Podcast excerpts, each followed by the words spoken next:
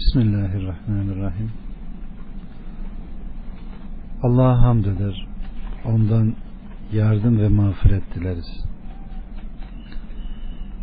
Nefislerimizin şerrinden ona sığınırız. Allah kime hidayet ederse onu saptıracak yoktur. Kimi de saptırmışsa ona hidayet verici yoktur. Sözlerin en güzeli Allah'ın kelamı. Yolların en güzeli ise Muhammed sallallahu aleyhi ve sellem Efendimizin yoludur. Dinde sonradan icat edilen her şey bidat, her bidat dalalet, her dalalette ateştedir. Kardeşlerim, Allah hepimize mağfiret etsin. Allah bizlere acısın. Rabbim şirkin her türünden bizleri uzak kılsın. İmanı sevdirsin. Küfrü, fıskı, isyanı bize tiksindirsin. Salatü selam da kıyamete dek peygamber yolunu seçen, dalaletten uzak duran bütün müminlerin üzerine olsun. Kardeşlerim Allah hidayet imamlarının sayısını artırsın.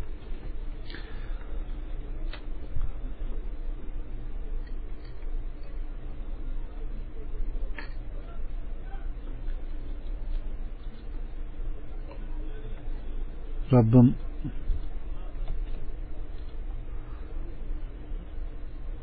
mağfiretini bizlerden esirgemesin.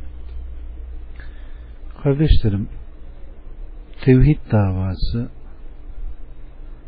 dinde ilk esaslardan olduğu gibi en şerefli, en izzetli meselelerdendir.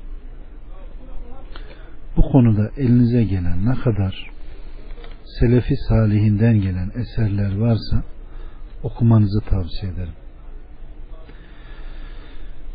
Tevhidin anlaşılmasına yardımcı olan esaslar vardır. Birinci esas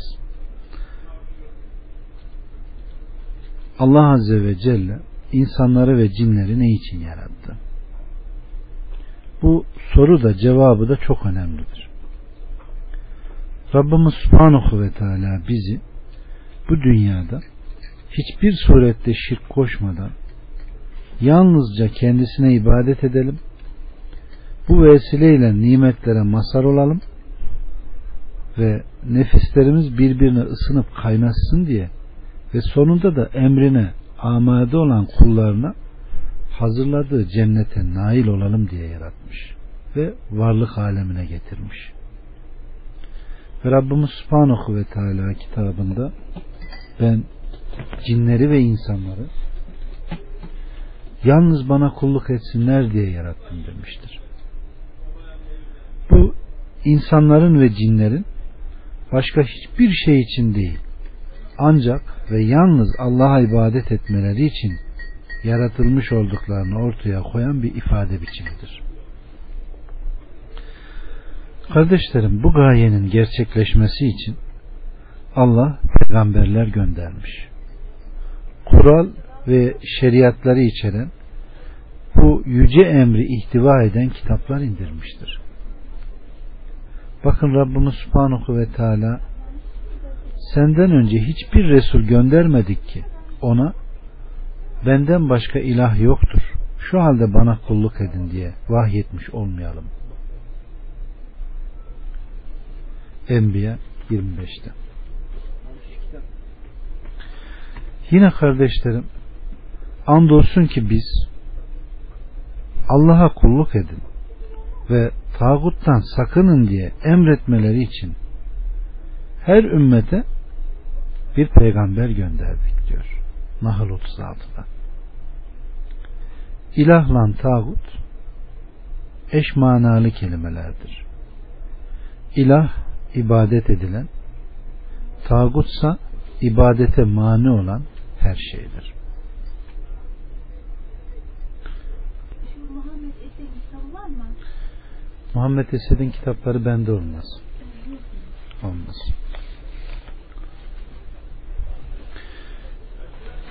İkinci esas tevhid olmadan ibadet makbul değildir. Namaz, oruç, kurban, zikir hiçbir ibadet şirk olmaksızın sırf Allah için olmadıkça makbul değildir. İşte tevhid de budur. Yani ibadetin başkası için, başkası adına değil, bir tek Allah için. Allah adına yapılması ve bu surette ibadette Allah'ın birlenmesidir. Mesela nasıl ki namaz ancak taharet üzerine eda edildiğinde makbul sayılıyorsa, defi hacet gibi yollarla abdest bozulduğunda namaz da bozuluyorsa, aynı şekilde bütün çeşitleriyle ibadet de ancak Allah Azze ve Celle'yi birlemekle ibadet hususunda sağlanacak tevhid ile makbul olabilir. İbadete şirk karıştı mı herhangi bir ibadet Allah'tan başkası için yapıldı mı o ibadet bozuktur, makbul değildir, batıl ve geçersizdir. Bu tek o ibadeti değil bütün amel ve taatları yok eder. Allah bizlere mağfiret etsin. Allah bizlere acısın. Bakın Rabbimiz Subhanahu ve Teala Allah'a ortak koşanlar kendilerinin kafirliğine bizzat kendileri şahitlik ederlerken Allah'ın mescitlerini imar etme selahiyetleri yoktur. Bunlar iyi amelleri boşa gitmiş kimselerdir. Ateşte de ebedi kalacaklardır diyor Tevbe 17. Yine Resulüm şüphesiz sana da senden öncekilere de şöyle vahyolunmuştur. Andolsun ki eğer Allah'a şirk koşarsan muhakkak bütün amellerin boşa gider ve hüsrana uğrayanlardan olursun diyor Zümer 65'te. Peygamberlerin toplumlarına yaptıkları çağrı da bundan başkası değildir kardeşlerim. Yani tümüyle kulluğun yalnızca bir ve tek olan Allah'a mahsus kılınma çağrısı. Allah bizi ona uyanlardan eylesin. Namaz onun için olmalı. Adak onun için olmalı. Kurban, dua, tevekkül, tevbe, iltica, korku, bütün ibadetler sırf Allah için olmalı. Bu nedenle Rabbimiz Subhanahu ve Teala bakın ne diyor. Halbuki onlara yalnız dini yalnız ona has kılarak ve hanifler olarak Allah'a kulluk etmeleri emrolunmuştur diyor Beyyine 5'te. Yine Resulüm şüphesiz ki kitabı sana hak olarak indirdik. O halde sen de dini Allah'a has kılarak ihlas ile kulluk et. Dikkat et. Halis din yalnız Allah'ındır. Rümer 3'te. Halis olması ise şirk şaibesinden uzak olmasıdır kardeşlerim. Üçüncü esas yalnız Allah için olması gereken ibadet ne anlama gelmektedir? İbadet bildirmiş olduğu emir ve kurallara harfiyen uyarak yapılan itaatlerle kendisine sevgi duymak suretiyle Allah karşısında insanın nefsini kırıp alçalmasıdır. Kısacası ibadet emirlere uyma, yasaklarından kaçınmak suretiyle Allah'a itaat demektir. Allah anlayanlardan eylesin. Dördüncü esassa kardeşlerim, ibadet türlerini bilme ve bunlardan hiçbirisiyle Allah'tan başkasına yönelmeme. Rabbimizin kendisine yakınlaşmamız için getirilmesini istediği her şey ibadettir. Yani kendisine yaklaşmada vesile kılınan her şey ibadettir. Rabbimizin istediği bu şeylerden bazısı iş dünyamızla ilgili inanışlar ve kalbi hallerdir. Bazısı dille ilgili sözlerdir. Bazısı da azarlarla yapılan amellerdir kardeşlerim. Rabbimizin yapmamızı istediği şeyleri ya emretmesiyle bilebiliriz ya bu işleri yapanları övmesiyle ya bu tür fiilleri işleyen kimseyi hoşnutlukla anması ya da yapılan bu iş karşılığında sevap ve mükafat vereceğini vaat etmiş olmasıyla biliriz. Mesela bazı misaller verecek olursak meseleyi daha net anlarız inşallah. Kalp amellerine dair misallere bakacak olursak Rabbimiz Zümer 54'te diyor ki Rabbinize dönün. Rabbimizin bu ayeti kerimede kendisine dönme emri bu eylemin ibadet sayıldığının delilidir. Çünkü Allah tarafından sevilmekte ve yapılması istenmekte. Bir başka yerde Rabbimiz Subhanahu ve Teala fakat diyor daha görmeden Rablarından korkanlara gelince onlar için gerçekten hem bağışlanma hem de büyük bir mükafat vardır diyor Mülk 12'de. Allah'ın kendisinden korkana mağfiret vaadinde bulunması böyle bir korkunun ibadet olduğunu göstermekte kardeşlerim. Çünkü bunu Allah istemekte ve bundan da hoşnut olmakta. Allah hepimize korkan bir kalp nasip etsin. Mesela dil ile ilgili ibadetlere vere, misal verecek olursak Ahzab 41'de Ey inananlar Allah'ı çokça zikredin diyor. Bu ayetteki emir zikrin Allah tarafından sevilip istendiğini ve dolayısıyla da ibadet sayıldığını göstermektedir. Onlar ayakta dururken, otururken, yanları üzerine yatarken her vakit Allah'ı anarlar diyor Alimran 191'de. Bakın bu ayet-i kerimede de zikredenlerin övgüyle anılması zikrin ibadet olduğunun delilidir. Onu tekbir ettikçe tekbir et. İsra 111 Bu ayet-i kerimedeki emir tekbir getirmenin Allah tarafından sevilip istendiğini ve dolayısıyla da ibadet sayıldığını göstermektedir. Birisi tekbir demese Allahu Ekber diye kimse demez. Aklına gelmez. Ama bakın namazdaki her rüknün birbirinden ayrılma sesi Allahu Ekber'dir. Fiili ibadetlere dahil misallere bakacak olursak kardeşlerim namazı dost doğru kılın zekatı hakkıyla verin diyor Bakara 43'te.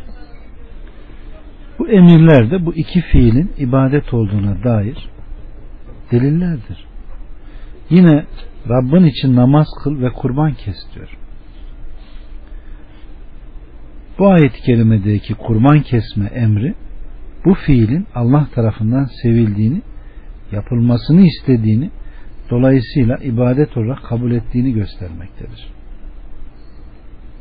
Demek ki ibadet olduğu sabit olan bir şeyin ne kadar yüce ve yüksek bir makama sahip olursa olsun Allah'tan başkası adına yapılamaz kardeşlerim. Çünkü böyle bir amel sırf Allah'a ait olan bir haktır. Yani dini yalnızca Allah'a has kılarak ibadet et diyor. Allah bunu anlayanlardan eylesin. Beşinci esassa yalnızca Allah'a dua edip sadece ondan yardım dileme en önemli ibadet türlerindendir. Kardeşlerim Allah'a dua etme, ondan yardım dileğinde bulunma ve ona sığınma en muazzam, en önemli ibadet çeşididir. Dua iki çeşittir. Namaz, oruç ve buna benzer ibadetler lisanı hallen yapılan dualardır. Dilekte bulunma, yalvarma, yakarma suretiyle ihtiyaçların Allah'tan istenmesiyle de lisanı kavil ile yapılan dualardır. Rabbimiz şöyle buyurdu. Bana dua edin, kabul edeyim. Çünkü bana ibadeti bırakıp büyüklük taslayanlar aşağılanarak cehenneme gireceklerdir diyor Gafir 60'da.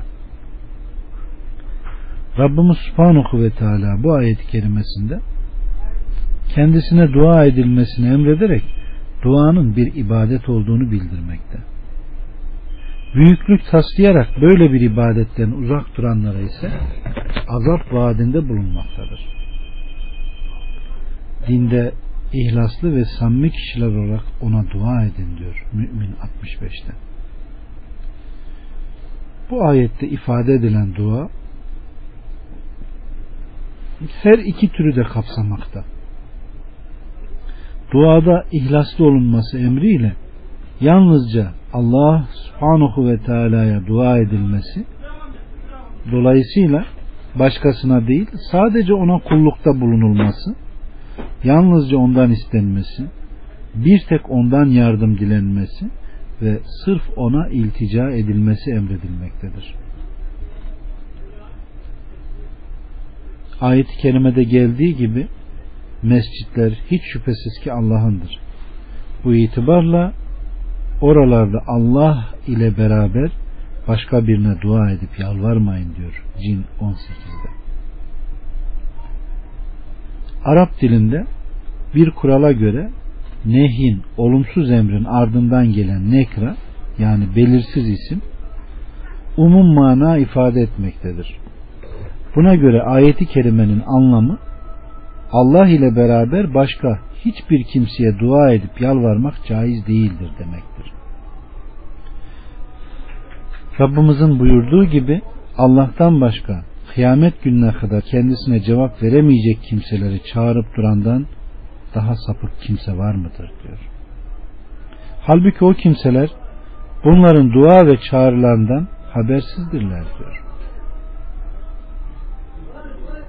Allah dışında bir takım ölülere ve taşlara seslenip dua edenden daha sapık kimse yoktur. Allah bizleri mağfiret etsin kardeşlerim. Aleyhissalatü Vesselam Efendimiz dua ibadettir sözünde hemen hemen bütün meseleyi toplamıştır. İbn Abbas'a hitaben de bir şey isteyeceksen sadece Allah'tan iste. Birinden yardım dileyeceksen sadece Allah'tan dile demiştir.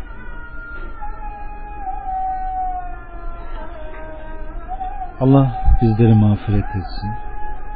Kendisinden başka kapıya gitmeyenlerden eylesin. Allah kendisine mağfiret etsin. Ebu Bekir'den gel ki gelen bir rivayette haydi kalkın şu münafığa karşı Resulullah'tan yardım dileyen demişler. Bunun üzerine aleyhissalatü vesselam benden değil yardım ancak Allah'tan dilenir buyurmuştur. Aleyhissalatü vesselam hayattayken bile durum böyle olduğuna göre vefatından sonra nasıl ondan yardım istenilir kardeşlerim? Dua ve yardım dilenme sadece Allah'ın hakkıdır.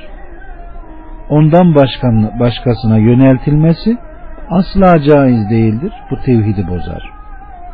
Ondan başkasına dua eden, ondan başkasından yardım dileğinde bulunan ya da ondan başkasının korumasına sığınan kimse Allah'tan başkasına ibadet etmiş olur ki bir tek durum bunun dışında kalmaktadır ki Allah bizleri mağfiret etsin. Rabbim rahmetiyle yargılasın. Her halükarda kendisine sığınan kendisinden isteyenlerden eylesin. Altıncı esassa kardeşlerim yaratılmışa seslenme ve yardımını isteme iki şarta bağlı bulunmaktadır. Hayatta ve hazır olma, güç yetirebilme.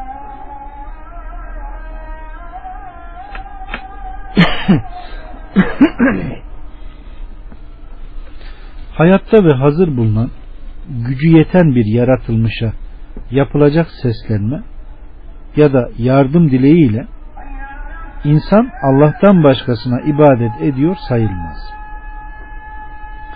Yanında hazır bulunan arkadaşından kendisine yardım etmesi için imdat dileyen kimsenin durumu buna misal teşkil eder. Mesela Kasas 15'te kendi tarafından olanı düşmana karşı ondan yardım diledi ayeti kerimesinde. İsrailoğullarından bir şahıs Musa Aleyhisselam'dan yardım istemesi gibi. ve Hacer anamızın sende hayır varsa yardım et sözü de aynı konuya dair misallerdir. Buna göre kardeşlerim Allah'tan başkasına dua etme şu üç durumda şirk kapsamında değildir. Şu üç durumda şirk kapsamında değerlendirilir. Birincisi yalnızca Allah'ın kudretinde olan bir şeyin yaratılmışlardan istenmesi. Mesela kalplere hidayet etme, günahların bağışlanması, evlat bahşedilmesini istenmesi, yağmurun yağdırılmasını ve buna benzer isteklerde bulunma ki bunlar şirktir. Hiçbir ölüden veya diriden bunlar istenmez. Çünkü Rabbimiz Subhanahu ve Teala Allah'ın izni olmadıkça hiçbir musibet isabet etmez. Kim Allah'a inanırsa Allah onun kalbine hidayet eder. Allah her şeyi bilendir diyor Tegabin 11'de.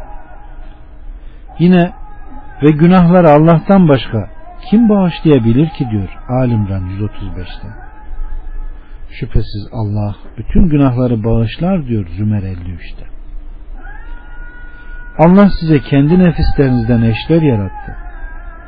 Eşlerinizden de sizin için oğullar ve torunlar yarattı ve sizi temiz gıdalarla rızıklandırdı diyor Nahl 72'de. Kıyamet vakti hakkındaki bilgi ancak Allah'ın katındadır. Yağmur o yağdırır, rahimlerde olanı o bilir diyor Lokman 34'te. İkincisi ise kardeşlerim ölüye dua edip ondan dilekte bulunulması. Bu da şirktir. Rabbimiz Subhanahu ve Teala ondan başka çağırıp durduklarınız bir çekirdek lifine bile sahip değiller. Eğer onları çağırsanız çağrışınızı işitmezler. Faraza işitseler bile size karşılık veremezler.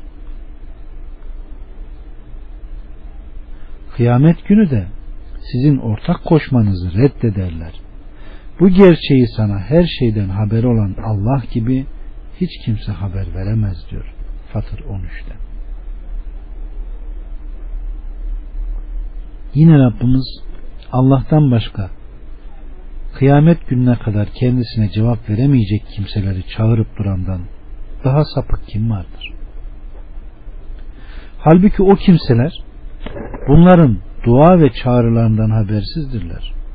Nitekim insanlar haşrolundukları zaman onlar kendilerini çağırıp duranlara düşman olurlar ve bunların kendilerine ibadet ede gelmelerini bildiklerini reddederler diyor Ahkaf 5'te.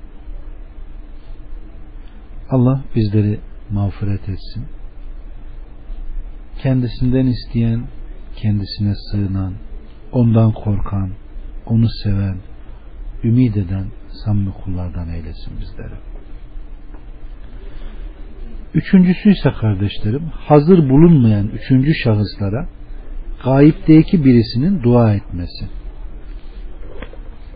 Sesleri tamamen kuşatan, her şeyi işiten yalnızca Allah'tır kardeşlerim. Yaratıklar açısından gayip sayılan durumlarda sıkıntıda bulunana yardım edebilecek de yalnız Allah'tır. Zira işitmesi bütün sesleri kuşatan sadece Allah'ındır. Kitabında buyurduğu gibi yoksa onlar bizim kendilerinin sırlarını ve gizli konuşmalarını işitmediğimizi mi sanıyorlar? Zümer 80'de buyuruyor. Üç kişinin gizli konuştuğu yerde dördüncüsü mutlaka odur. Beş kişinin gizli konuştuğu yerde altıncısı mutlaka odur. İster bundan daha az, ister daha çok olsunlar ve nerede olurlarsa olsunlar mutlaka o onlarla beraberdir diyor mücadele 7'de. Ne insanoğlundan hiç kimse ne de mahlukattan hiçbir şey kulların hepsinin seslerini duyamaz kardeşlerim. Her kim insanoğlundan herhangi birinin kulların hepsinin seslerini duyduğunu söylerse o bu sözüyle Hristiyanların şüphesiz Mesih İsa Allah'ın oğludur. Tevbe 30'da Rabbimizin naklettiği gibi sözlerine benzer bir söz söylemiş olur ki Allah onların bu sözlerinden ne kadar da yücedir. Yedinci esas kardeşlerim Allah'a şirk koşma mutlak olarak tüm günahların en büyüğü ve en tehlikelisidir. Allah küçüğünden de büyüğünden de bizleri beri buyursun. Çünkü kardeşlerim şirk üzerine ölen kimsenin bütün amelleri boşa çıkar. Karşılıksız kalır. Şirk koşmuş olan kimse ölmeden önce tövbe etmezse Allah tarafından ebediyen bağışlanmaz. Çünkü Rabbimiz kitabında Allah kendisine şirk koşulmasını asla bağışlamaz. Bundan başkasını günahları dilediği kimse için bağışlar buyurmuştur. Nisa 48'de. Sekizinci esassa şiddetle sakınılması gereken şirk nedir? Allah'a şirk koşma bütünüyle yalnız ona ait olan hususlarda bir başkasıyla Allah'ı ortak tutmamadır. Yaratılmışların sahip olması söz konusu olmayıp bütünüyle bir tek kendisine ait olan hususlar üçtür kardeşlerim. Rablık yani rububiyet, ilahlık yani uluhiyet ve esma sıfat yani isim ve sıfatlar. Rablığa bakacak olursak kardeşlerim Allah'ın her şeyin Rabbi olması yani yaratmada, mülkiyette, tasarrufu ile dilediği gibi yönetme, fayda ve zarar verme, rızık verme, diriltme ve öldürme ve buna benzer fiillerin yegane sahibinin Allahu Teala olmasıdır. Kardeşlerim, o bu konuda eşsiz ve benzersizdir. Bakın ayet-i kerimelere bakacak olursak bilesiniz ki yaratmak da emretmek de ona aittir diyor. Araf 54'te. Göklerin ve yerin mülk ve hükümranlığı Allah'ındır. Alimran 189'da. Allah bütün işi gökten yere tedbir edip düzenleyendir. Secde 5'te. O hem dirilten hem de öldürendir. Kafir 68'de. Eğer Allah sana bir zarar dokundurursa onu yine ondan başka giderecek yoktur. Eğer sana bir hayır dilerse onun fazlını geri çevirecek de yoktur diyor Yunus 107'de. İlahlık, uluhiyete bakacak olursak kardeşlerim, Allah'ın ibadet, kulluk edilecek bir tek ilah olmasıdır. Ondan başkasına ibadet, kulluk edilemez. İbadet türlerinden küçücük bir şeyle bile olsa yaratılmışların hiçbirisine ibadet edilemez. Rabbimiz Subhanahu ve Teala'nın buyurduğu gibi kardeşlerim gerçek şudur ki ben Allah'ım benden başka ilah yok. O halde bana ibadet edin diyor. Taha 14'te. Allah'a ait olan isimler ve sıfatlara bakacak olursak kardeşlerim Rabbimiz Subhanahu ve Teala'nın yaratılmışların sıfatlarına benzemeyen yüce sıfatlarla niteli ve yalnızca kendisi için kullanılabilen isimlere sahip olmasıdır. En güzel isimler Allah'ındır. O halde ona o güzel isimlerle dua edin diyor Araf 180'de. Allah ile birlikte bir başka yaratıcının bulunduğuna Allah yanında bir başkasının da fayda ve zarar verebileceğine inanmak gibi rububiyet konusunda Allah'ın ortağı olduğunu kabul eden kimse şirk koşmuş olur. Çünkü bu şekilde inanan kimse yaratma, fayda ve zarar verme gibi sadece Allah'a mahsus olan rububiyetine dair fiiller konusunda Allah'a onun tarafından yaratılan bir yaratılmışı denk kılıyor demektir. Ölülere yönelip dua ederek onlardan yardım dileme, Allah'tan başkası için kurban kesme ya da adakta bulunma, bir başka varlığı Allah'ı sever gibi sevme ya da ondan Allah'tan korkar gibi korkma. Allah'tan başkasına Allah'a gösterdiği tazime benzer bir tazim gösterme gibi bir takım fiilleri işleyen kimse Allah'tan başka birine ibadet etmiş, uluhiyet konusunda Allah'a ortak tutup şirk koşmuş olur. Çünkü o ibadette Allahü Teala ile birlikte bir başkasını ona ortak kılmıştır. Allah bizleri mağfiret etsin. Düşünün kardeşlerim. Durup dururken birisi gidip de ölüye yönelip ondan yardım ister mi? Onun yüzü suyu hürmetine Rabbimize yönelir mi? Allah'ı sever gibi durup dururken birisi gidip de Allah'tan gayrısını sever mi? Allah'tan korkar gibi gidip birinden korkar mı? Korkar kardeşlerim. Şeytan ağını örerse, tuzak kurarsa, insan da vahyi esas değil de toplumdan gelene bakarsa bunların hepsi vuku bulur. Hepsi vuku bulur. Düşünün Nuh Aleyhisselam'ın kıssasını düşünün kardeşlerim. 950 sene davet etmiş.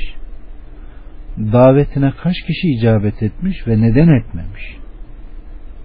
Edilen davete kabul veret ve meselenin neticesi nasıl olmuş bir inceleyelim. İblis o kadar güzel ağını örmüş ki o topluma eğiten, ihya eden, Allah'a yönelten, onlara dinini öğreten o insanların erken yaşta ölmeleri veya genç yaşta ölmeleri diyeyim. Ved, Veguz, Nesir gibi Yavuk gibi İblis ne yapıyor? Bunların resimlerini yapın, duvarlara asın. Sonraki nesile her tarafa asın. Ondan sonraki nesile heykellerini yapın. Ondan sonraki nesillere biliyor musunuz? Sizden önceki atalarınız bunları Allah'a aracı kılarlardı. Onların suyu hürmetini Allah'tan dilerlerdi. Görüyor musunuz? Ta kaçıncı nesilde yapıyor. Ve Nuh Aleyhisselam onlara gelip gelin bunları Allah'a eş koşmayın dediğinde o topluluk ne diyor? Sakın ha sakın ilahlarınızı bırakmayın. Ve Veguz, Nesir, Yevuk. Neden? Bunlara biz ibadet etmiyoruz ki. Bunlar bizi Allah'a daha çok yaklaştırıyor. Yani aklın girdiği, aklın yorumladığı, vahyin gelen doğrultusunda teslim olunmadığı her noktada müşkülatlar var kardeşlerim. İblis ağını öyle bir örüyor ki gelen peygamber yalanlanıyor, kendi yaptıkları hareketler tasdikleniyor. Evet. Diri olan Rabbinden aldığı vahyi aktaran bir insanın sözü bakın geçersiz oluyor. Ama ölülerin o hareketlerinden bir şeyler çıkarma ve onları araca kılma o insanlara daha tatlı ve daha hoş ve daha doğru geliyor. İşte cehalet insana her şeyi yaptırır kardeşlerim. Allah bizleri mağfiret etsin. Herhangi bir yaratılmışın Allah gibi gücü bulunduğuna, bütün sesleri Allah gibi işittiğine ya da Rahman, Kuddüs, Rabbul Alemin gibi isimleri alabilecek başka varlıkların da bulunduğuna inanarak isimleri ve sıfatları konusunda Allahu Teala ile birlikte bir ortağı bulunduğuna kabul eden kimse de şirk koşmuş olur. Kavs, kavs-ı azam gibi kelimelerin kodlanmış insanları ifsad eden bu kelimelerin ne manaya geldiğini bir araştırın ve bunların nasıl şirk olduğunu görürsünüz kardeşlerim. Çünkü bu suretle isimleri ve sıfatları konusunda Allah ile yaratılmışları denk tutmuş olmaktadır. Rabbim bizleri mağfiret etsin.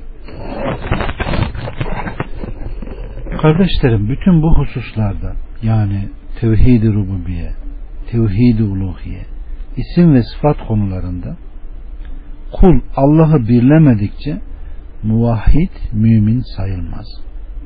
Bunlardan herhangi birinde ya da herhangi bir çeşidiyle ilgili bir şeyde Allah'a ortak koşarsa, koşarsa tevhidi geçersiz olur.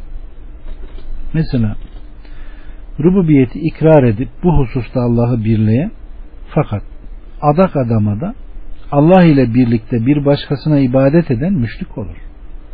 Kurtuluşa eren muvahhidlerden olmaz. Yalnızca Allahü Teala'ya ibadet eden ancak bir başka yaratılmışın Allah ile birlikte kainatın işlerini idare ettiğine inanan kimse de muvahhid sayılmaz, müşrik olur. Allah şirkin, fıskın, isyanın her türünden bizi de ehlimizi de uzak tutsun. Dokuzuncu esas kardeşler.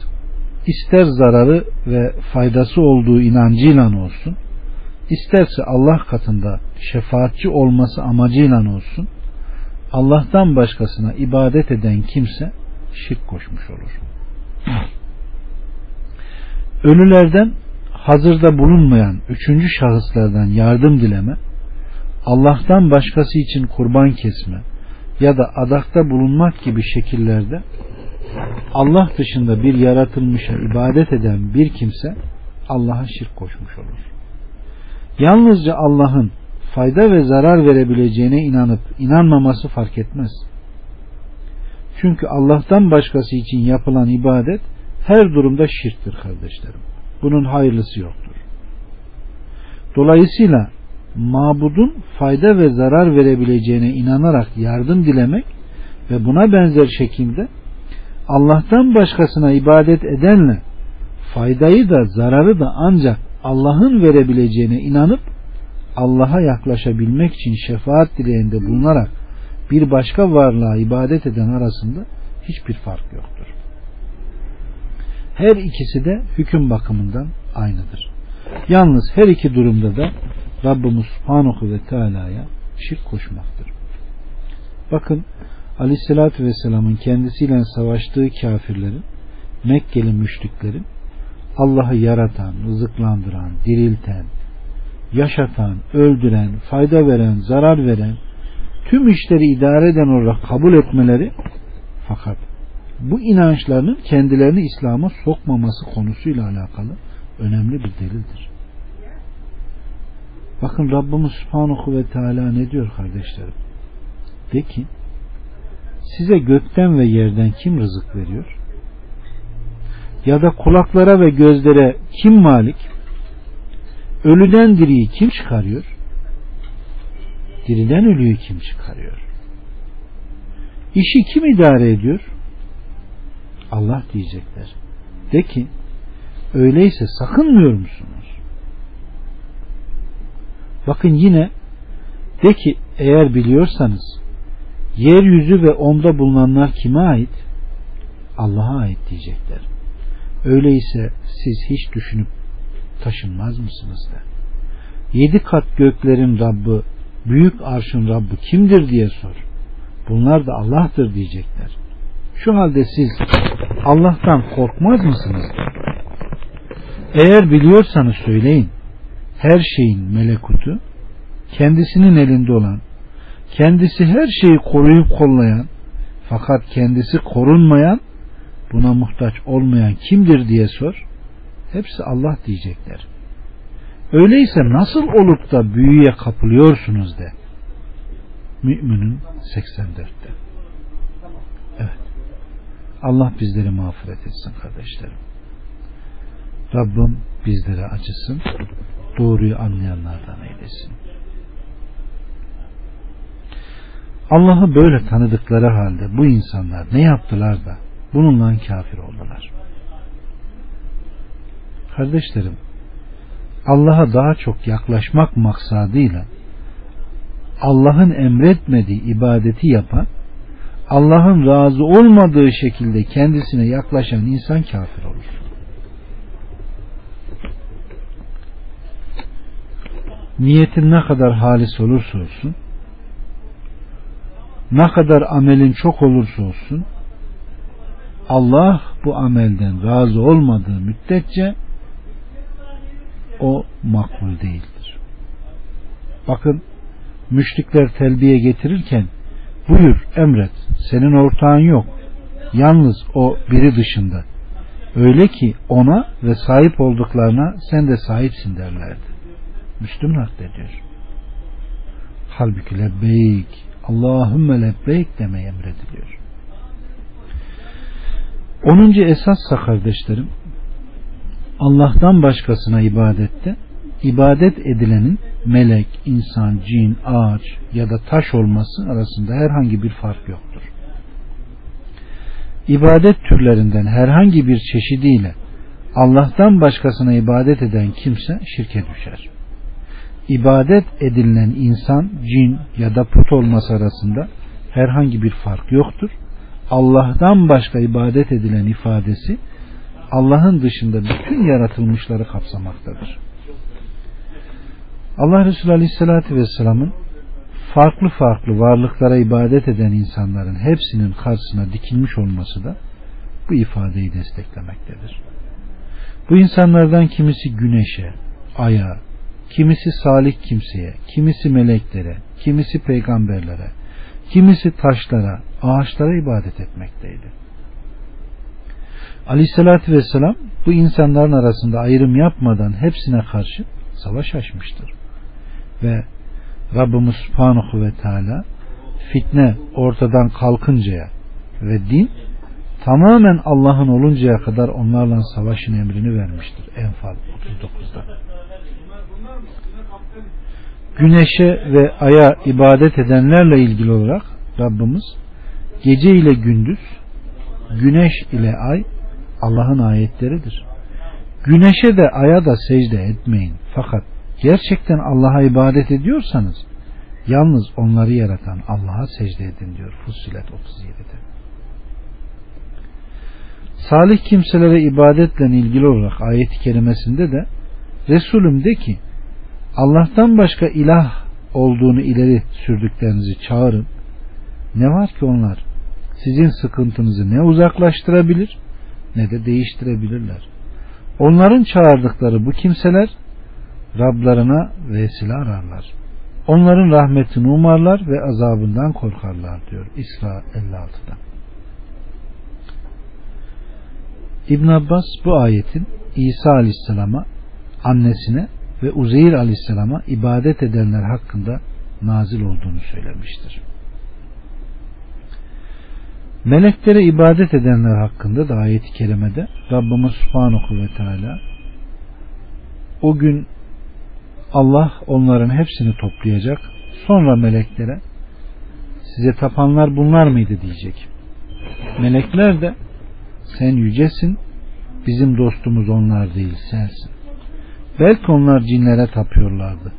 Çoğu onlara inanmıştı diyecekler. Sebe 40'ta. Evet kardeşlerim şirk Allah'tan başkasına ibadet edilmesidir. Peygambere ibadet şirktir. Veli bir kula ibadet şirktir. Putlara, heykellere ibadet şirktir. Fayda ya da zarar getireceğine inanılan herhangi bir yaratığa, yaratılmışa ibadet şirktir. Rabbim şirkin her türünden bizleri korusun. Bilerek veya bilmeyerek şirk koşmaktan bizleri beri buyursun. 11. esassa kabirlerle alakalı olup şirke götüren yolların İslam dini tarafından kapatılma şekilleri. Kardeşlerim İslam tevhidin safiyetine ve yüceliğine bir zarar gelmemesi için Allah'a ortak koşmaya neden olan tüm yolları kapatır. Bunlardan biri de kabirler, kabirlerde yatanlar ve bu konuda gösterilen aşırılıklardır. Dikkat ederseniz kitapta yeryüzünde ortaya çıkmış olan ilk şirk türü Nuh Aleyhisselam'ın kavmi içinde zuhur etmiş. Ve salih kimseler ve kabirleriyle alakalı olan şirktir. İslam bu tür çirkinliklerin önüne geçilmesi bakımından birçok tedbir almış kardeşlerim. Bakın bunları sıralayalım. Allah Resulü Aleyhisselatü Vesselam kabirlerin mescit haline getirilmesini yasaklamış ve ölümüne yol açan hastalığında Allah'ın laneti peygamberlerin kabirlerini birer mescit edinen Yahudi ve Hristiyanların üzerine olsun demiştir. Bakın Ayşe annemiz diyor ki eğer mescit edinilme endişesi olmasaydı Allah'ın Resulü Aleyhisselatü Vesselam'ın kabri açıkta bırakılırdı. Ancak kabrinin mescit edinilmesinden endişe etti diyor. Allah bizleri mağfiret etsin. Rabbim bizlere acısın kardeşlerim. Yine Aleyhisselatü Vesselam Allah Yahudileri helak etsin. Onlar peygamberlerin kabirlerini birer mescit edindiler demiştir. Yine Bukhari'de, Müslüm'de gelen bir rivayette Ümmü Habibe ve Ümmü Seleme Allah kendilerinden razı olsun. Eşlerimizi de onlarla birlikte haşreylesin. Allah Resulü Aleyhisselatü Vesselam'a gelerek Habeşistan'da gördükleri bir kilisede ve içindeki resimlerden söz edildiğinde Allah Resulü diyor ki Aleyhisselatü Vesselam onlar aralarında salih bir kimse öldüğünde kabri üzerine bir mescit inşa ederler ve içine o gördüğünüz suretleri resmederler. Onlar Allah katında yaratılmışların en şerleridir diyor. Demek ki kardeşlerim kabirlerin mescit edinilmesi iki şekilde olur. Kabirlerin üzerine mescit inşa edilmesiyle veya üzerinde herhangi bir yapı inşa edilmeksin ibadet mahalli olarak kullanılmasıyla. Allah bizleri mağfiret etsin. Her türlü küfrün, şirkin pisliğinden bizleri arındırsın kardeşlerim. Çünkü Tevbe suresinde de Rabbimizin buyurduğu gibi müşrikler necistir, pisliktir o kadar diyor. Yani her ne kadar dikkat edilirse Allah'a yaklaşmakta vesile kılınsa da Allah bunları ve yapanları pislik olarak tanımlıyor ve bundan uzak durmamızı istiyor. Allah bizleri rahmetiyle arındırsın.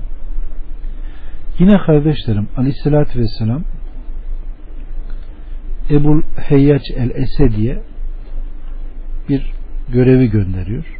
Diyor ki yüksek müşrif olan hiçbir kabir ve silinip yok edilmemiş hiçbir resim bırakma demiştir.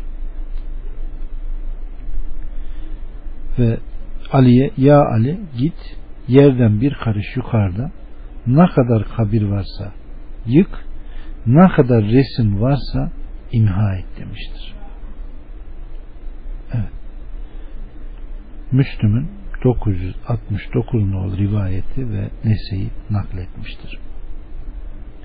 Yine kardeşlerim Aleyhisselatü Vesselam Efendimiz kabirlerin kireçlenmesini, üzerine yazı yazılmasını, yapı inşa edilmesini ve çiğnenmesini yasaklamıştır. Bugün nasıl?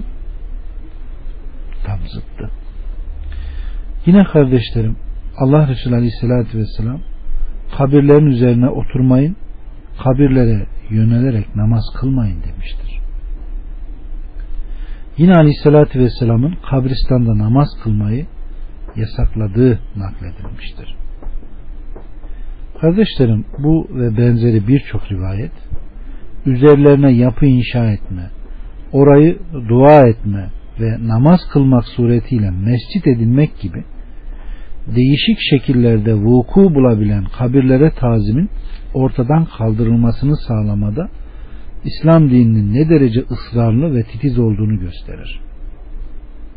Bu yasak büyük bir mezarlık hakkında olduğu kadar bir tek mezar içinde geçerlidir. Allah uyanlardan eylesin kardeşlerim.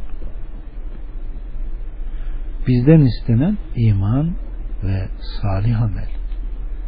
İşte bunları yaptığımızda Allah korkumuzu götürüyor ve yeryüzünün hakimiyetini veriyor. 12. esassa kardeşlerim önemli bir kural bu. Sahabe zamanında ibadet olmayan şey bugün de ibadet olamaz. Allah onlara rahmet etsin. Sahabe-i kiram en muazzam imana sahip, hayır yarışında en hızlı ve en önde gelen müminlerdi.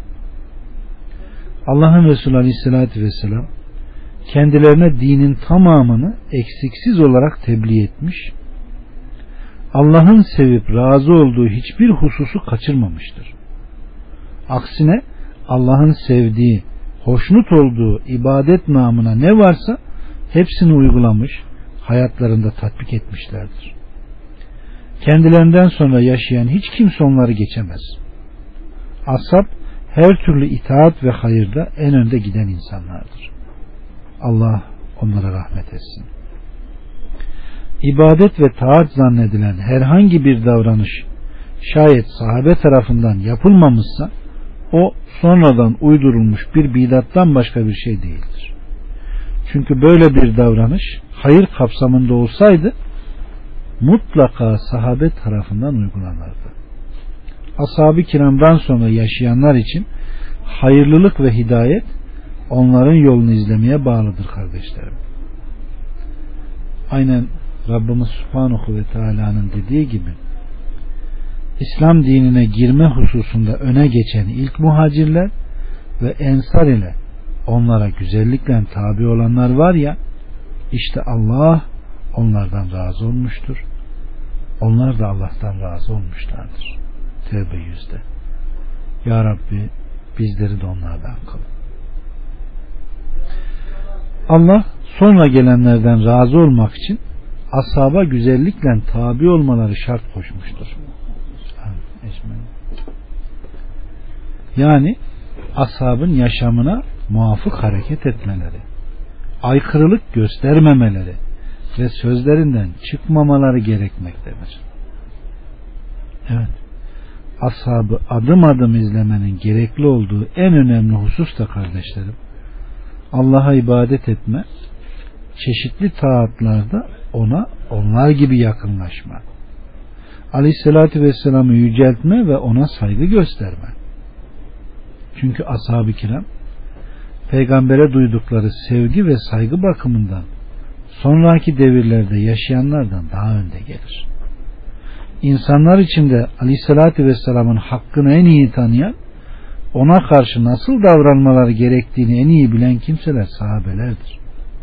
Allah onlardan razı olsun. Onlar nefislerinden de üstün tuttu.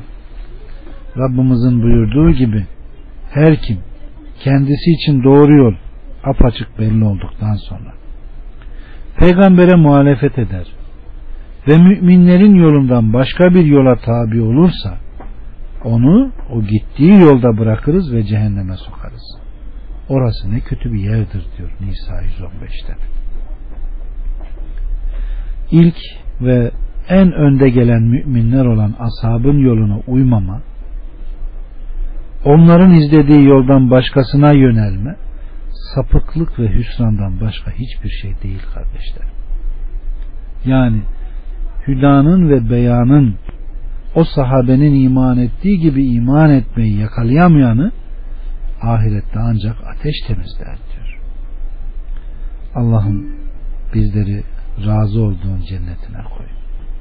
Ve razı olduğun amelleri işleme iştiyakı ver bizlere.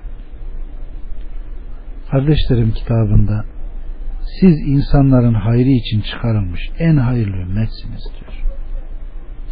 Ashab-ı kiram ümmetin en faziletli olan neslidir. Fazilet ve hayırda en önde gelen bu ilk nesil Müslümanların Allah tarafından sevilen Allah tarafından razı olunan herhangi bir hayrı ve ibadeti gözden kaçırmış olması mümkün değildir.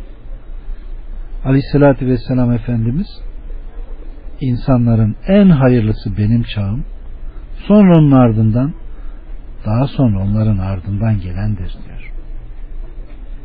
Evet. Tabi olun, bidat çıkarmayın. Sizden önceki hayırlı nesillerin yolunu izleyin, bidatlar türetmeyin diyor. Dikkat edin, aşırılıktan, ince eleyip sık dokumaktan ve bidatlardan sakının. Kur'an ve sünnete sımsıkı sarılın diyor. Evet. Allahu Teala kulların kalplerine baktı. Muhammed Aleyhisselam'ın kalbini kulların kalplerinin en hayırlısı olarak buldu ve nebi olarak gönderdi. Onu kendisi için seçti. Onu halife olarak belirleyip risalet ile görevlendirdi. Ardından Aleyhisselatü Vesselam'ın kalbinden sonra diğer kulların kalplerine baktı ve onun ashabının kalplerinden sonra diğer kulların kalplerine baktı ve onun ashabının kalplerini kulların kalplerinin en hayırlısı olarak buldu.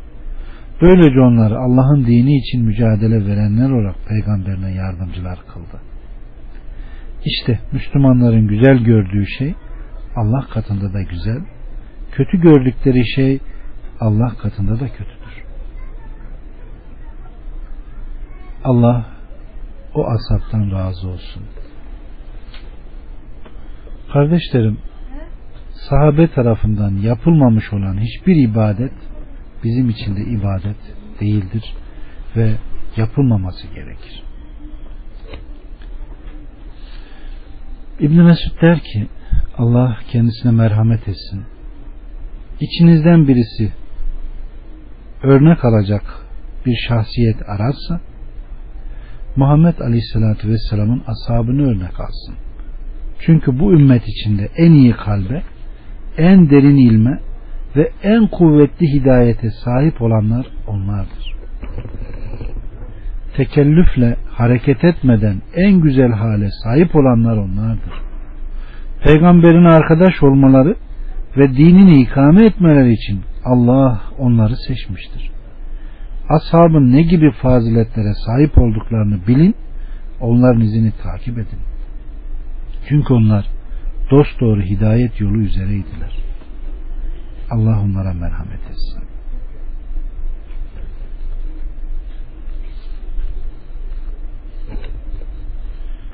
Bakın kardeşlerim, Ebu Davud'un süneninde Ömer bin Abdülaziz'den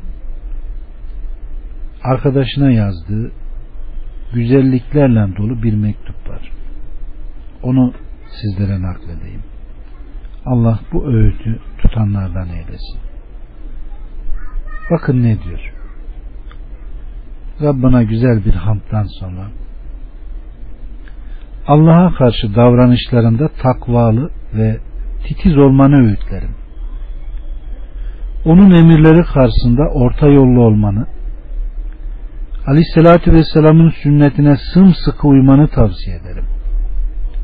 Aleyhisselatü Vesselam'ın bıraktığı yol azığından el çektikten sonra dinde yenilikler ortaya çıkaranların uydurdukları bidatları terk etmeni öğütlerim. Sünnete sımsıkı sarıl.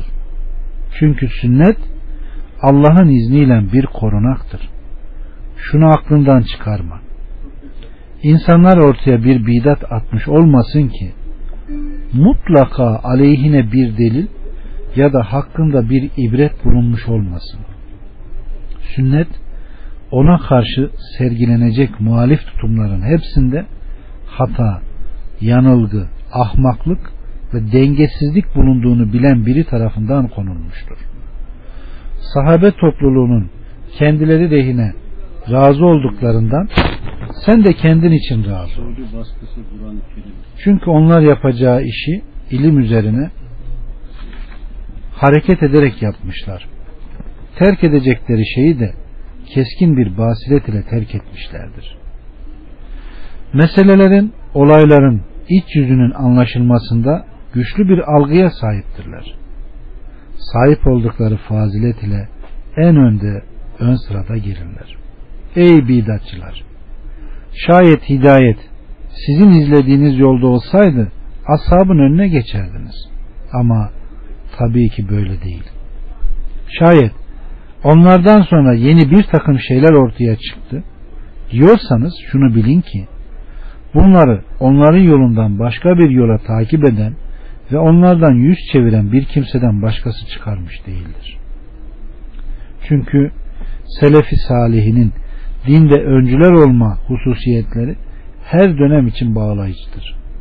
Onlar din konusunda gelecek nesillerin ihtiyacına yetecek sözleri söylemişler ve sonrakiler için şifa ve deva niteliğindeki bütün açıklamaları yapmışlardır. Din adına ortaya koydukları hususlarda herhangi bir eksiltme yapılamayacağı gibi herhangi bir ilavede de bulunamazlar. Selefin açıklamalarından daha kısır açıklamalarda bulunanlar seviyelerini kaybetmiş olanlardır.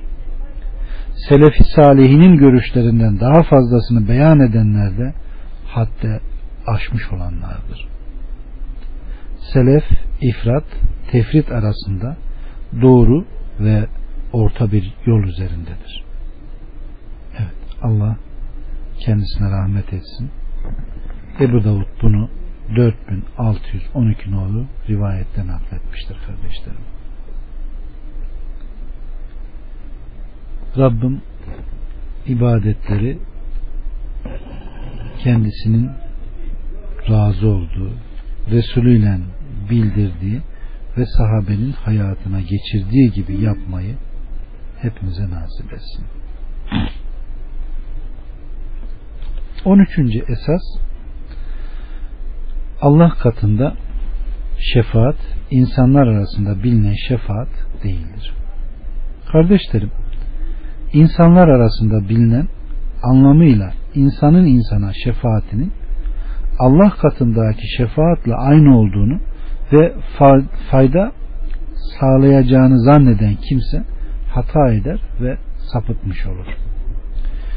Biliyorsunuz insanlar arasında bilinen şefaatle Allah katındaki şefaat birkaç yönden birbirinden ayrılır. Mesela insanlar arasında bilinen şefaat oğlunun, kardeşinin, yardımcılarının yani korku ve ümit duyan kimselerin kraldan şefaat dilemeleri ve kralın da bu isteğe istek sahiplerinden korkarak, ümit besleyerek ya da onlara olan ihtiyacına dayanarak olumlu yanıt vermesi şeklinde olur. Veyahut sultan, melik, kral, prens ve benzeri şefaati dinlen yönetici bağışlanması istenene şefaat etmeyi hoş görmeyebilir. Buna rağmen herhangi bir korku ya da arzuya binaen şefaat etmeyi kabul edebilir. Veyahut şefaat için aracı olan şefaat edenin izni olmadan huzurunda böyle bir dilekte bulunabilir. Kardeşlerim, ancak Allah her şeyin Rabbi, Meliki ve Yaratıcısıdır. Onun izni olmadan hiç kimse şefaat dileğinde bulunamaz.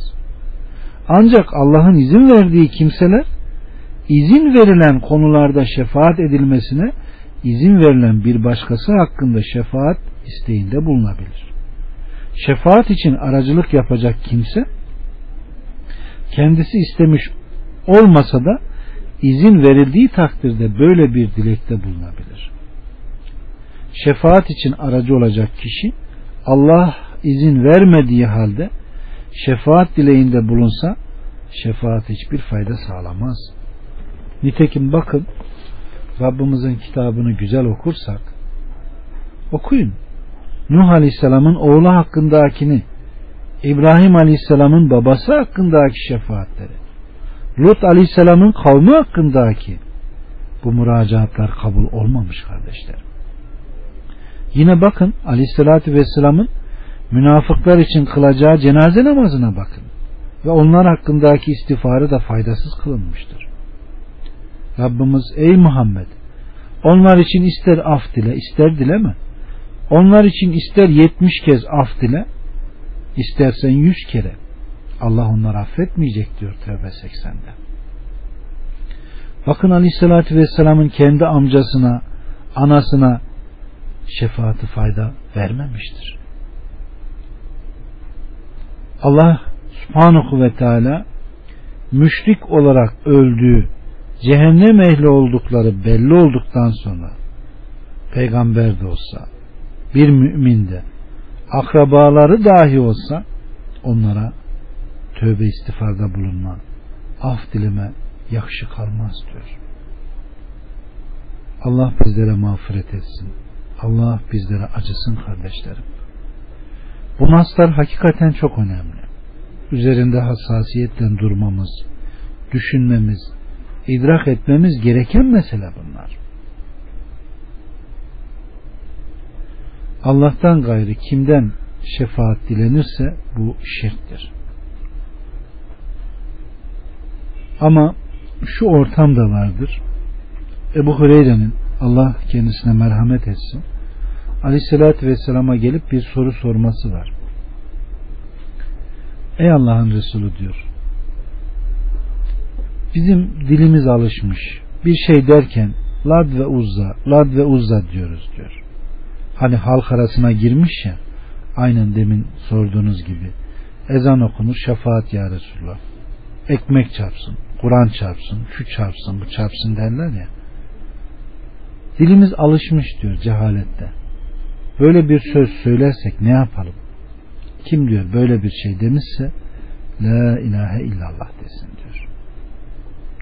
Kim de gel bir kumar oynayalım derse yani bir günaha teşvik ederse o da bir sadaka versin diyor. Evet. Birinin şefaat etmesine izin verilmesi, bunu istemesine izin verilmesi, sonra kabulü ile şefaatin gerçekleşmesi, şefaatta aracı olanın asıl şefaat eden nezdindeki makam, mevki ve değerini gösterip ortaya koyar. Bakın Rabbimiz Subhanahu ve Teala onlar rızasına ulaşmış olanlardan başkasına şefaat etmezler. Onlar Allah korkusundan titrerler diyor Enbiya 28'de. İzni olmadan onun katında kim şefaat edebilir diyor Bakara 255'te. Göklerde nice melekler var ki onların şefaatleri dilediği ve hoşnut olduğu kimse için Allah'ın izin vermesi dışında bir işe yaramaz diyor Necim 26'da. Yani Allah'ın şefaati istenen kişi hakkında izin verip razı olması dışında şefaat yarar sağlamaz kardeşlerim. Allah'ın izin verdiği takdirde şefaatiyle merhamet eder ve böylece şefaatta aracılık edenin Allah katında ne derece değerli bir makama sahip olduğu ortaya çıkar. Her şey Allah'ın emriyle gerçekleşir. Rabbim bizleri mağfiret etsin. Demin kardeşimizin de sorduğu gibi hak öğrenilmeyince şeytan ağını nasıl örüyor görüyor musunuz? Ezan okunurken ne yapmamız gerekiyor? Sünnet ne? Ezan kelimelerini tekrarlama hayyâle selaha geldiğinde la havle ve la kuvvete illa billah deme. Ezan bitince vesile isteme. Muhakkak ki diyor bunu okursanız muhakkak umuyorum ki şefaatim size nail olabilir diyor. Ama bunu yapmayan hemen ezan okunurken aziz Allah durur şefaat ya Resulullah. Desen ki la kardeşim bak öyle denmez. Doğrusu bu. Yani bu kadar adam bilmiyor da sen ne biliyorsun derler. Yani bu kadar insan çözemedi. Sen çözdün he mi derler. Halbuki doğru bu. O insana desen ki Allah için bir kitabı baştan sona okudun mu? Yok. Bir nişanlı mektup gönderse kağıdı bile koklarsın Ömür boyu saklarsın. Bunu bana sevdiğim gönderdi dersin. Ama ben size öyle bir ağır emanet bırakıyorum ki buna sarıldığınızda asla sapıtmazsınız diye peygamberimizin bize nasihatı emaneti vardır emaneti vardır buna bakmayız Allah bizleri mağfiret etsin Kardeşlerim Allah katında fayda sağlayan şefaatin şartları birincisi Allah tarafından şefaatta aracılık edecek kimseye şefaat izni Allah tarafından verilmiş olması. İkincisi çok önemli bu hususlar. şefaat edilecek kimseden Allah'ın razı olması. Üçüncüsü ise şefaatin ancak tevhid ehli kimseler için olmasıdır.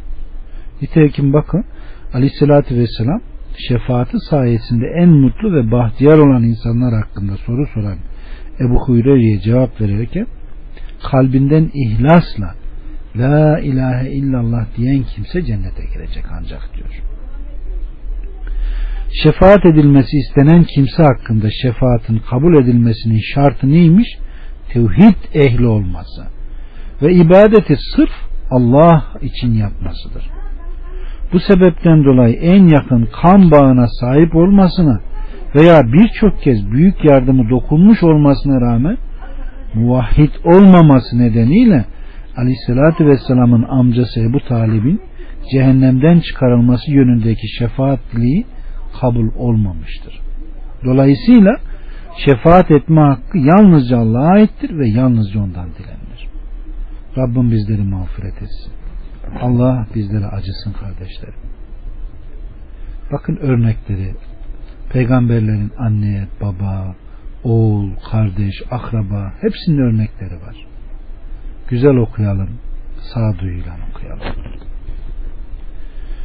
Muhammed Esed'e gelince akılcıdır. Cinleri kabul etmez.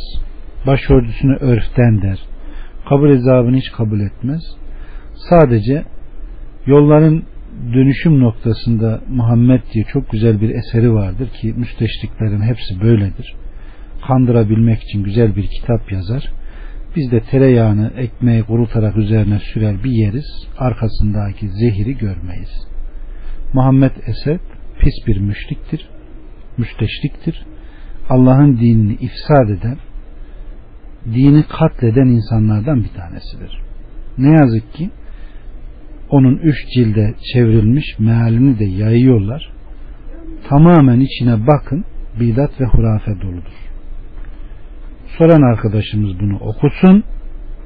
Neleri inkar ettiğini mealinde de çok net bir şekilde görür. Kabul ediyorsa tabi orada okuduklarını e, başına birçok bela musibet de gelir. Evet. 14. esas ibadet konusunda Allah ile kullar arasında aracı ve şefaatçi edinilmesi Allah'ı yüceltmek değil aksine ona şirk koşmanın ta kendisidir. Teknik işleri Musa'ya sorun o bildirir. Demin bir soru sormuştu da ben şefaat meselesini kesmemek için şey yaptım. Ee, kralın sultanın mülkü genişledikçe halkın krala ulaşma ve ihtiyaçlarını gidermek için araya aracılar ve şefaatçiler koyma gereksinimleri daha da artar. Aslında bu durum kralın eksikliği ve acizliğini yansıtır. Allah ise kardeşlerim en büyük meliktir. Mükemmelliği sebebiyle kulların kendisine ibadet etmeleri konusunda aracıya ihtiyacı yoktur. Kul ellerini açar ve ne isteyecekse doğrudan Rabbinden bizzat kendisi ister. Hiçbir aracı bulunmadan kulluğunu kendisi sergiler. Allah bizi böyle saf, temiz, tevhid ehlinden kılsın. Yaratıcının şefaat konusunda yaratılana kıyas edilmesi el melik, el cebbarın makamına bir hakaret ve küçümsemedir. Çünkü böyle bir kıyas yaratıcıyı yaratılmışa benzetmektir. Kral ve bunun gibi yöneticilerle insanlar arasındaki aracılık hoş olmayan şeylerdir. Rabbim bizleri mağfiret etsin. Kardeşlerim 15. esassa sıkmıyorum değil mi?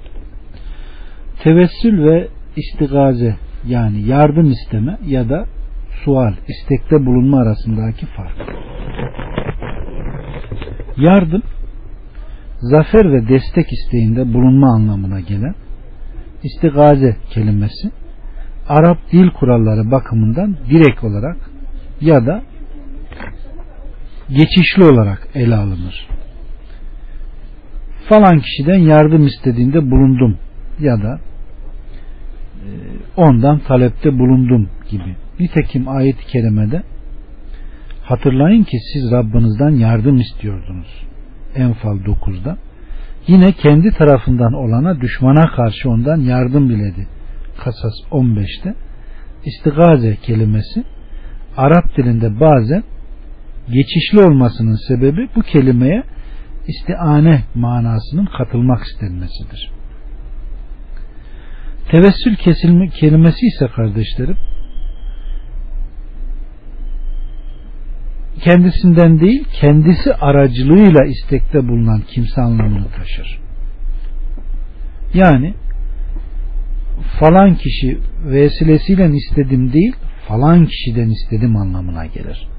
Bu nedenle insanın ölülerden, hazır bulunmayandan, üçüncü şahıslardan ya da ancak Allah'ın gücü yeten konularda Allah'tan başkasından istigazede bulunması caiz değildir. 16. esassa şer'i vesilelerin meşruluğu ancak onu emreden şer'i bir delilin var olması ile bilinir. Yani buna usulde bir vacibin tamamlanabilmesi için kendisini tamamlayanın da vacip olması gerekir esası gelir. Kardeşlerim vesile istenip arzu edilene götüren vasıta demektir. Vesileler kevni vesileler ve şer'i vesileler olarak iki kısma ayrılır.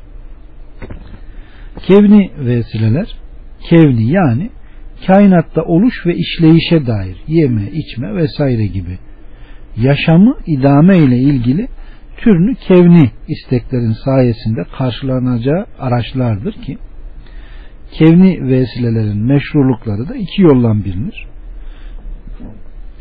Birincisi söz konusu olan vesilenin istenene ulaşmanın yolu olduğunun akıl, bilgi, deney ve tecrübeye dayanarak duyular yoluyla ispat edilmesi. İkincisi de kardeşlerim, dinde onu yasaklayan şer'i bir delilin bulunmamasıdır. Ancak bu iki şartın her ikisinin de aynı anda bir arada bulunması ile onun meşru bir kevni vesile olduğu anlaşılabilir. Şeri vesilelerin meşruluğu ise yalnız tek bir yolla bilinip anlaşılır.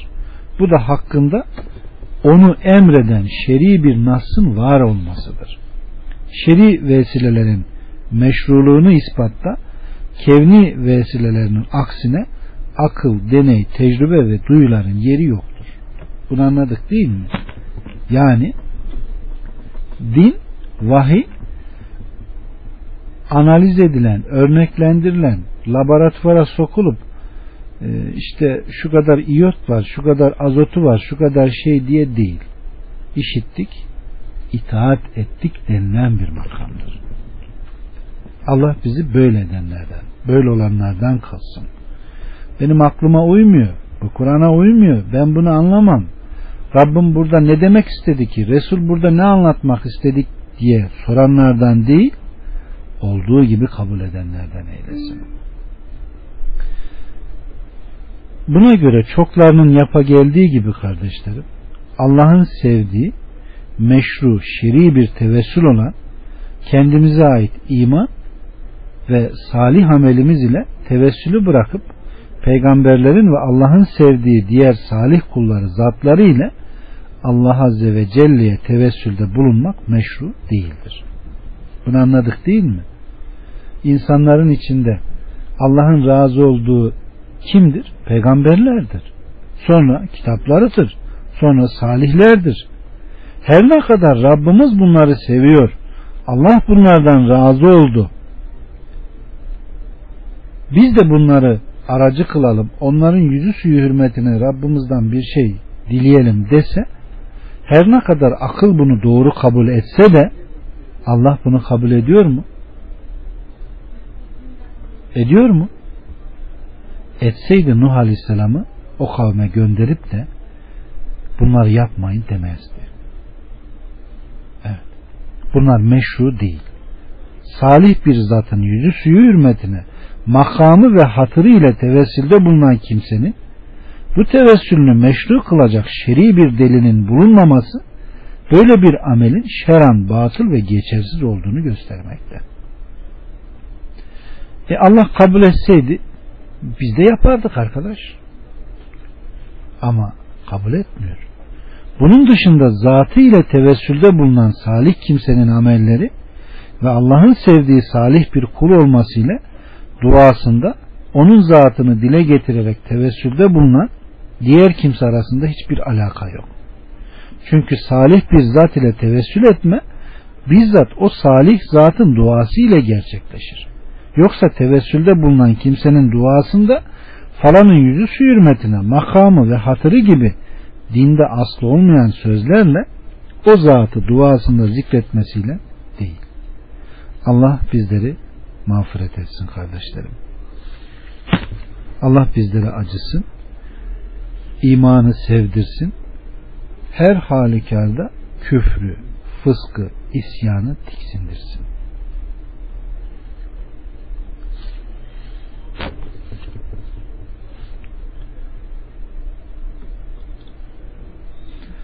Kardeşlerim yine esaslardan birisi meşru teberrük ancak mübarek olduğu nasla sabit olmuş şeylerle ve şer'i yollarla olur. Bunun dışındaki şeylerle ve şer'i olmayan yollarla teberrük asla caiz değildir. Bakın Rabbimiz Subhanahu ve Teala yaratanların en güzel olanı Allah pek yüce ve mübarektir diyor. Müminin 14'te. Bereket Allah'ın sıfatı ve fiilidir kardeşlerim. Allah'ın kimi ve neyi dilerse mübarek kılması bu sadece onun hakkıdır. Allah tarafından mübarek kılınmış olan şey mübarektir. Bereket hayrın çokluğu ve devamlılığı demektir kardeşlerim. Allah Azze ve Celle ve ala kulların faydalandığı ve bol bol hayır sağlayan bir takım şeyleri mübarek kılmıştır. Ramazan ayı mübarektir. Zilhicce ayının ilk on günü mübarektir. Mekke-i Mükerreme mübarektir. Suyu eksilmez, eti bitmez. Medine-i Münevvere mübarektir. Hiçbir salgın hastalık oraya giremez. Salih ameller mübarektir. Anaya babaya iyilik yapma. Allah'ın yaratılmamış kelamı Kur'an'ı okuma. Bütün bu ameller mübarektir kardeşlerim. Peygamberler, salih kimseler, bal, çörek otu, davar bunlar hep mübarektir. Belki birçok sohbette anlattığım gibi yine vereyim o misali. Edebil Müfret'te gelen ve Ahmet'in müsnetinde gelen bir ifade var. Allah Resulü Aleyhisselatü Vesselam bir seferde bir yere konuyor. Bir çoban da Peygamber Aleyhisselam'ı görüyor, tanıyor ve süt ikram ediyor.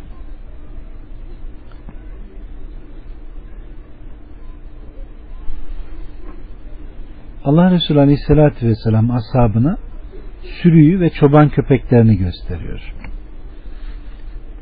Gözümüzün önünde olan birçok şeyi hiç yakalamıyoruz değil mi? Şu diyor koyunlar mı çok yavrular köpekler mi diyor. Sahabe köpekler diyor. Bir yıl içinde iki kere hangisi konular yavrular? Sahabe köpekler diyor. Hangisinin eti diyor kesilir, yenir, bitirilir?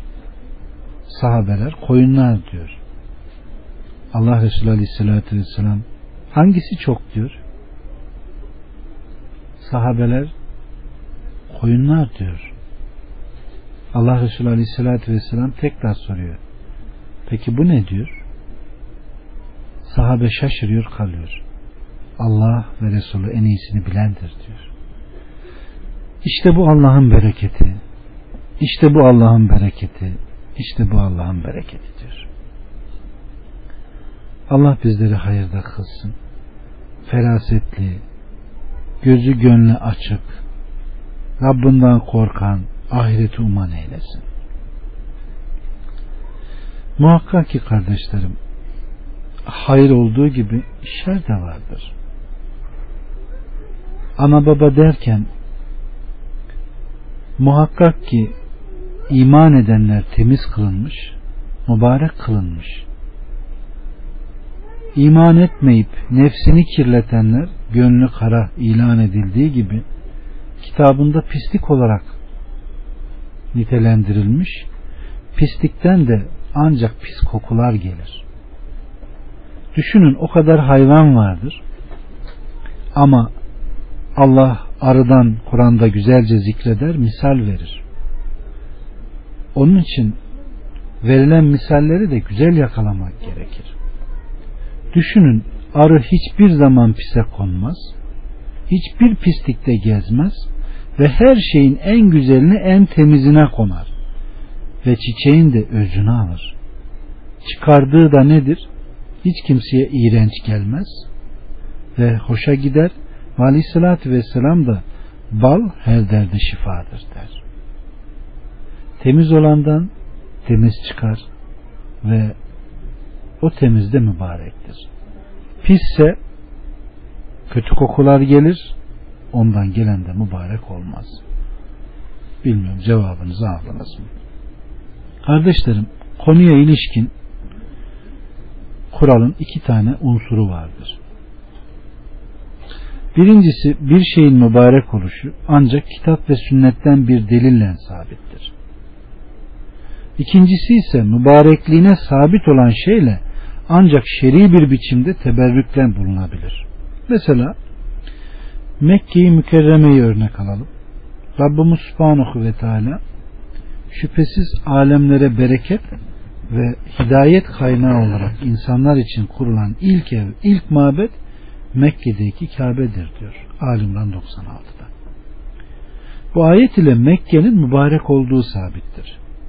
Mekke'nin bereketi de orada kazanılan ecirlerin kat kat olmasıdır. Dolayısıyla Mekke'yi mükerreme ile teberrükte bulunmanın yolu tavaf, namaz, ibadetlerin orada bol bol eda edilmesidir. Kabe ya da örtüsüne sürünülmesi veya oranın toprağını alınıp senin kabrine katılması değildir. Bir başka misal ise kardeşlerim salih kimseleri ele alalım.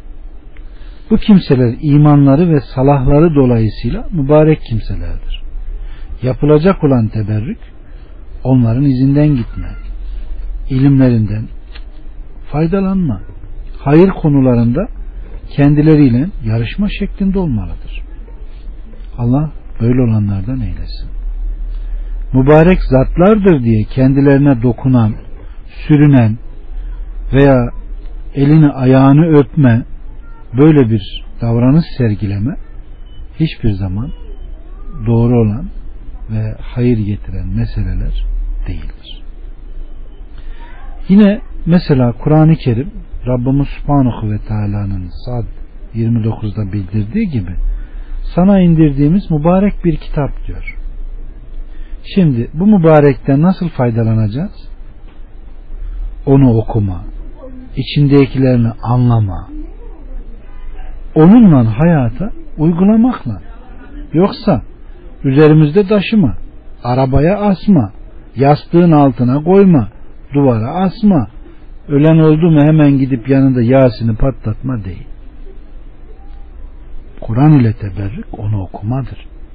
İçindekileri hayata geçirmedir kardeşlerim. Onun mübarekliği, bereketi budur. Allah hakkı öğrenip hakkı hayata geçirenlerden eylesin. 18. esassa kardeşlerim Kur'an ancak sahabe, tabi'in ve onların yolunu izleyen imamların naklettiği gibidir. Aleyhissalatü Vesselam'dan sahih olarak rivayet edilenler dışında bir hadis delil olarak getirilemez. İmamlara nispeti sabit olmayan hiçbir söz kendilerine isnat edilemez. Kardeşlerim Kur'an Rabbimiz Subhanahu ve Teala'nın kelamı olup yaratılmamıştır. Allah onu Resuluna indirmiş. O da hem lafzı hem de manasıyla onu insanlara tebliğ etmiş, manasını açıklamıştır. Nahl 44'te dediği gibi sana da insanlara da kendilerine indirileni açıklayasın diye bu zikri Kur'an'ı indirdik belki onlar düşünürler diyor. Ashab da kardeşlerim Kur'an'ın manalarını kendilerinden sonra gelenlere aktarmıştır. Allah'a hamdü senalar olsun ki Kur'an'da manası herkesten gizli kalmış bir şey bulunmamaktadır.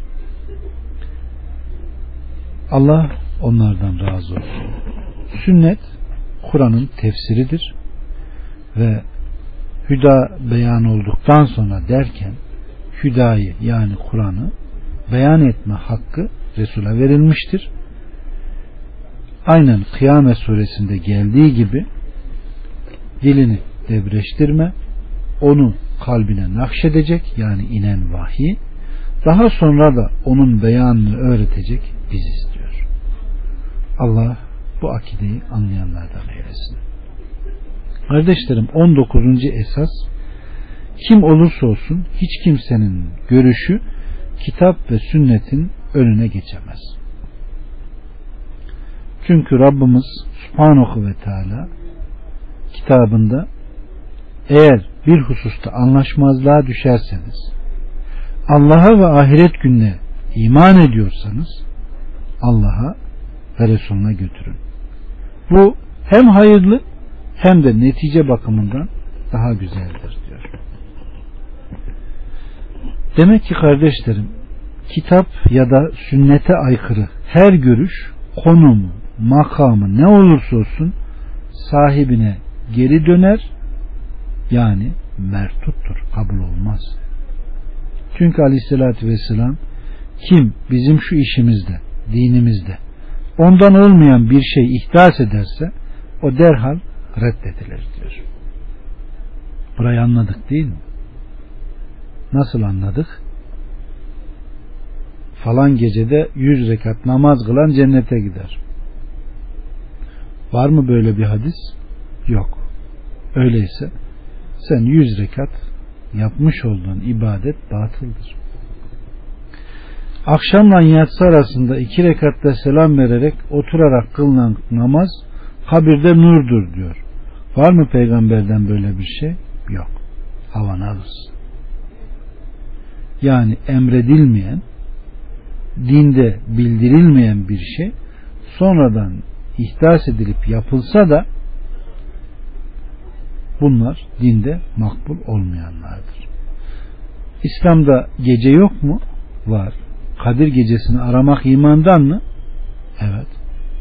Ama Kadir gecesi var diye filan gece, şu gece, bu gece diye ihdas edip Allah'ın emretmediği, razı olmadığı bir şeylerle iştigal etme o ibadetlerin mertut olmasına vesiledir. Allah bizleri mağfiret etsin. Bakın ümmetin öncüleri olarak bilinen alimlerin bazı sözlerini nakledelim. Allah kendisine rahmet etsin. İmam Ebu Hanife hadis sahih olduğu takdirde o benim mezhebimdir demiş. Yine bir sözünde nereden aldığımızı bilmedikçe hiç kimsenin bizim görüşümüzü alması helal olmaz demiştir. Allah kendisine rahmet etsin. İmam Malik ise ben bir insanım. Sözümde isabet ederim, hata da ederim. Siz benim görüşlerime bakın. Kitap ve sünnete uyanı alın, kitap ve sünnete uygun olmayanı ise derhal bırakın demiştir. Yine bir sözünde Allah Resulü Aleyhisselatü Vesselam'dan başka herkesin sözü alınır da terk edilir de demiştir. Onun damadı İmam-ı Şafi'ye baktığımızda Allah ona da rahmet etsin. Müslümanlar bir kimseye Aleyhisselatü Vesselam'ın herhangi bir sünneti açıkça belli olduktan sonra onu hiçbir kimsenin sözünden dolayı bırakmasının helal olmadığı hususunda icma etmişlerdir buyurmuştur. Benim kitabımda Aleyhisselatü Vesselam'ın sünnetine aykırı bir şey bulursanız hemen Aleyhisselatü Vesselam'ın sünnetinin gereğini söyleyin benim, benim dediğimi bırakın demiştir. Onun güzide talebelerinden Ahmet ise Evzai, Mali'yi, Ebu Hanife'yi hepsini bırakın onların aldığı kaynaktan alın. Yani Aleyhisselatü Vesselam'dan alın demiştir. Allah bu sözleri tutanlardan eylesin kardeşlerim. 20. esassa deliyle aykırı olan her görüşün inkar edilmesi gerekmektedir. Bir grup cehaletleri sebebiyle ihtilafa konu olan meselelerle iştihata konu olan meseleleri birbirine karıştırmış ve her iki tür meselenin de anlam ve içeriğinin aynı olduğunu zannetmiş. Buna bağlı olarak ihtilafa konu olan meselelerde inkar söz konusu değildir demişler. Bu söz doğru değildir. Çünkü ihtilafa konu olan meseleler iştihata konu olan meselelerden daha kapsamlıdır. İhtilafa konu olan meselelerin bir bölümü ihtilaf kaldırılabilir meselelerdir ve bunlar aynı zamanda iştihata konu olan meselelerdir. İşte alimlerin iştihata konu olan meselelerde inkar söz konusu değildir sözüyle kastettikleri kısım budur.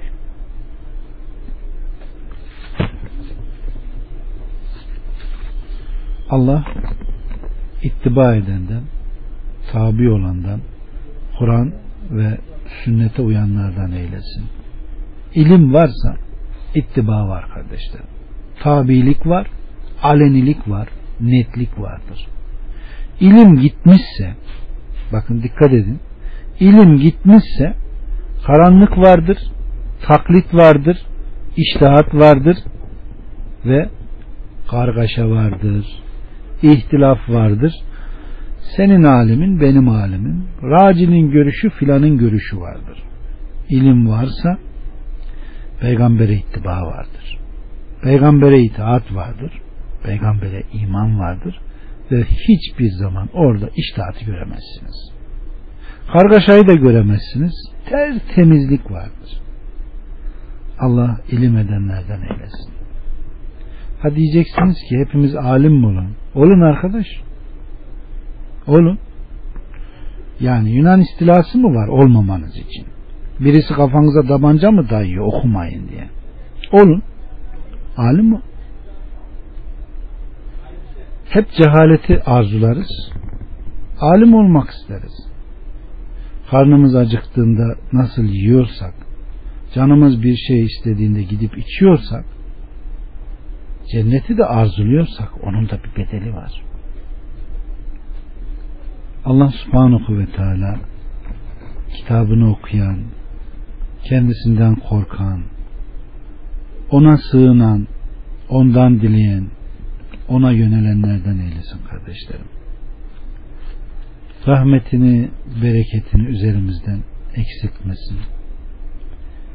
Tevhidi güzel anlayan, tevhidini güzelleştiren ve tevhid ehli olarak ölenlerden eylesin.